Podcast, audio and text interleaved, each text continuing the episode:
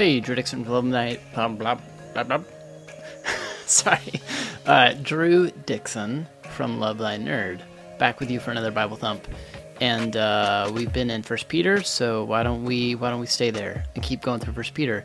So I'm going to read uh, this passage. And last time I went through the first part of this passage, and I'm going to really try hard not to go back over that because there was a lot of like um, I don't know. I had to do a lot of unpacking of some common misconceptions about this passage and other passages like it in the Bible because there's a lot of assumption, um, I think, in our day and age that like the Bible is super sexist and stuff. Um, and so, yeah, I don't want to just this podcast. The goal of it is never to like. I don't want it to ever be to defend the Bible.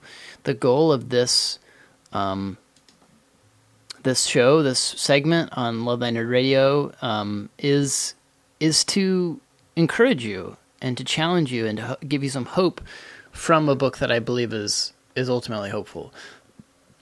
Does the Bible say some things that are going to trouble us, and some things that we want to understand, and some things that um, make us uncomfortable, and some things that maybe don't jive with our understanding of the world now? Um, yeah, it's going to do that and we have to think through those things. But I think behind all that too, I hope that you see that there's a message of hope. That um, that if we can get over the fact that the Bible doesn't meet up to our cultural expectations, then I think we'll we'll find some goodness, some truth, some beauty that we can we can anchor ourselves to that will give us some strength to face life in a difficult, weird world. All right, so let's read this passage. It's about husbands and wives, um, and again, I'm just going to focus on verse on verse seven, really. So, um, know that know that if you want to know my thoughts on verses one through through six, you can do that. You can go listen to last week's. They're on YouTube. Um, they're on they're on our website. Like you, you can you can do that. So, but I'm just going to focus on verse seven. All right. All right, fair enough. Okay. All right. All those disclaimers out of the way. This is this is First Peter 3. In the same way, wives, submitting yourselves to your own husbands, so that even if some disobey the word, they may be won over. Um, sorry, I said that wrong. Let me start over. In the same way, wives, submit yourselves to your own husbands, so that even if some disobey the word, they may be won over without a word by the way their wives live, when they observe your pure, reverent lives. Don't let your beauty consist of outward things like elaborate hairstyles and wearing of gold jewelry, but rather what is inside the heart, the imperishable quality of a gentle and quiet spirit, which is of great worth in God's sight. For in the past, holy women who put their hope in God also adorned themselves in this way, submitting their, to their own husbands, just as Sarah obeyed Abraham, calling him Lord. You have become her children when you do what is good and do not fear any intimidation. Husbands, in the same way, live with your wives in an understanding way uh, as with a weaker partner, showing them honor as co heirs of the grace of life, so that your prayers will not be hindered.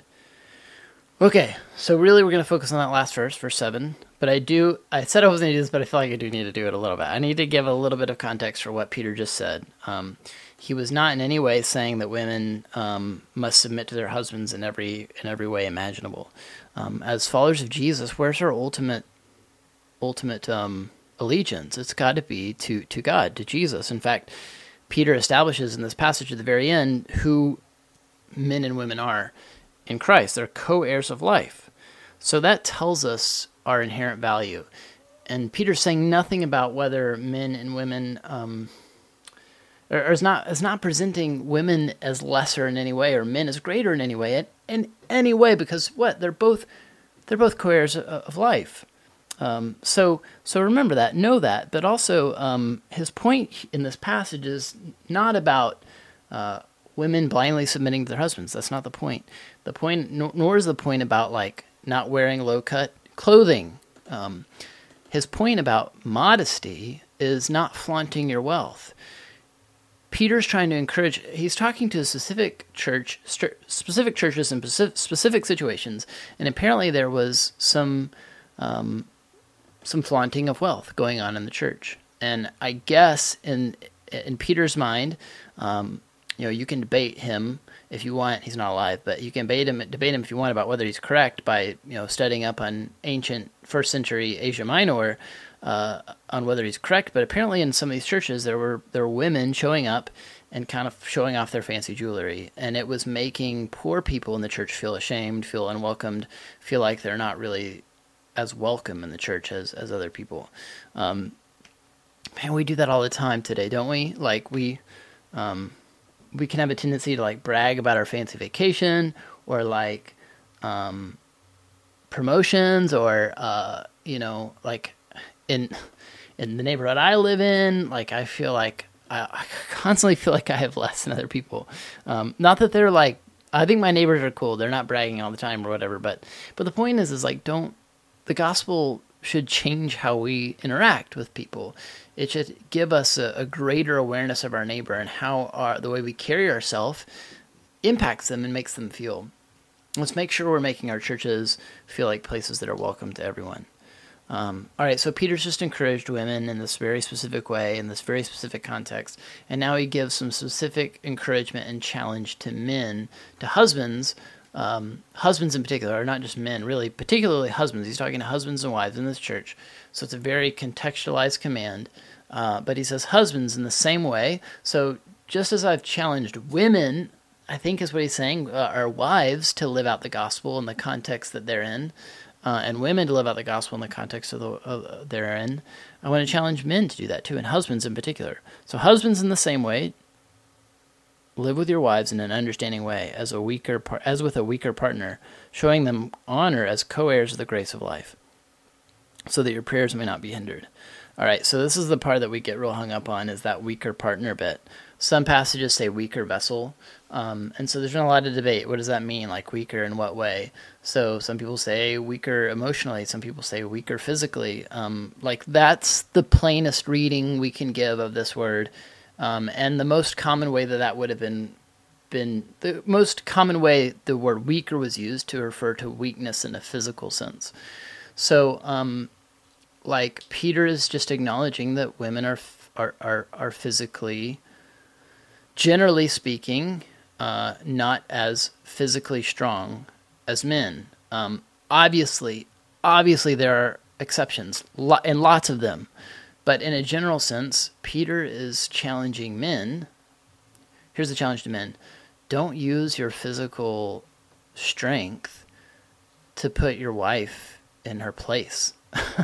Like that's a horrible thing. Don't ever do that. That's what he's saying. He's like, don't don't use that advan- that physical advantage you have to intimidate your wife, but instead live with your wife in an understanding way. He's challenging men, husbands, to live in harmony with their wives, to value their wives, to treat them as equal partners in what is an equal relationship um, before God and before the church. So, um, what's the lesson for everybody else because there's some of you that listen to this that are not married, right? And maybe don't even really want to get married, maybe don't have plans to. Uh, so wherever you're at, if you're not married, like this still applies to you because you have there's ways in which um, you have advantages over other people. Um, maybe you have a quick wit, uh, and you could use that quick wit to crack jokes that make people laugh or you could use that quick wit to make people feel small, right? Like if you're quick on the ball with jokes, like like you need to learn how to use that gift, uh, that that skill in a responsible way, in a way that honors God, that honors people, that makes people feel loved and valued and cared for, rather than a way that makes them feel, feel small. Um, and whatever ways you have advantages over people, whether it's wealth, whether it's status, whether it's popularity, um, there's some way in which we have advantages over people, um, but we're not to use them to put other people down, but rather to try to look for ways to use them to lift other people up. So I think Peter's just saying to men, like, most of you have a physical like strength that that your wives don't possess. You need to know that and be really careful with it and be really, really responsible with it. And obviously, like, there's a long track record uh, in the history of, of human behavior of men doing that really poorly, right? Um, there's been a recent uh, movement, right? The Me Too movement that demonstrates that really, really profoundly. because w- who is it that's predominantly um, guilty of sexual uh, abuse in our culture today? And throughout human history, it's men, and it's because of this. And so, like, if that doesn't illustrate the importance of what Peter is saying here, I don't know what what else does, right? Um, Peter, what Peter's saying here is very relevant to us, and I think it's easy to go like, um, and I think this, this is true on some level. There's probably a lot of you listening to this that have never been tempted in any way to like take your physical strength and use it as an advantage over a woman, um, and that's good, and I and I'm I, am i am glad, um, but don't think you're above this command. Um, but don't just think of it. Also, don't just think of it in terms of, of that whole thing about strength. Um, any way in which you have advantages over people, use it to bless others and lift them up rather than tear them down.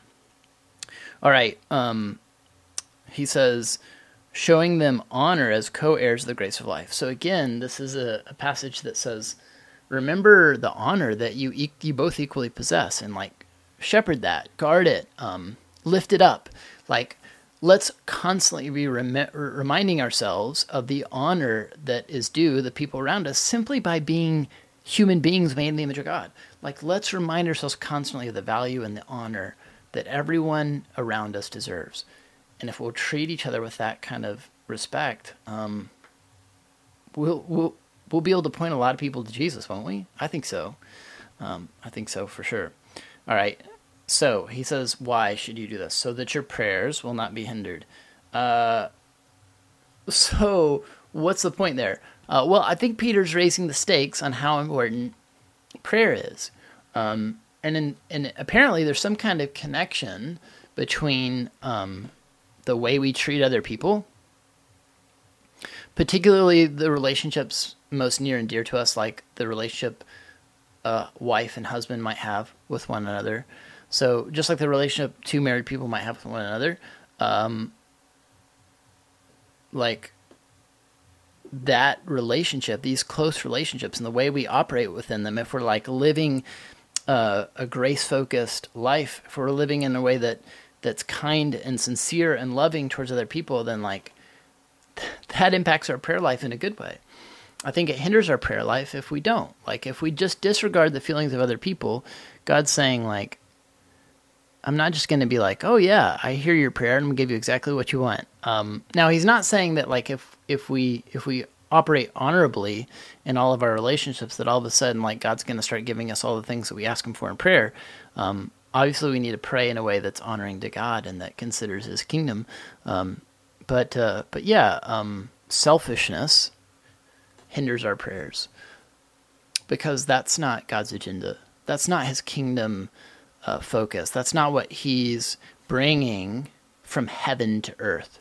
He's not bringing selfishness from heaven to earth. He's bringing selflessness from heaven to earth. He's not bringing uh, slander and envy and gossip from heaven to earth. No, he's bringing generosity and kindness and goodness and self control and um, a greater equity towards our neighbor, a greater understanding of one another, empathy, kindness. That's what he's bringing from heaven to earth.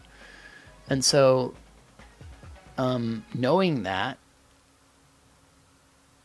uh, you know, we should. Uh, it, our prayers are impacted by our attitude towards our neighbor. Knowing that should motivate us towards a greater, greater thoughtfulness and care and the, the, way that we interact with the people around us, particularly those like super close to us, our children, our wives, our best friends, uh, our family, uh, our parents, all those kinds of relationships. Now, there's going to be dysfunction and difficulty in all those relationships, and you can't control other people or make other people uh, better, but what you can do is, is live at peace. Um, what you can do is um, operate with grace and kindness in the way that you interact with those people. I hope this encourages you. I hope it helps you get a sense of what it means to um, live out your faith and um, live out the purpose for which for which God has given you. Um, I know it does me, even though it's sort of a weird passage. It does encourage me. I hope it encourages you too. Thanks for your time. We'll see you again next week.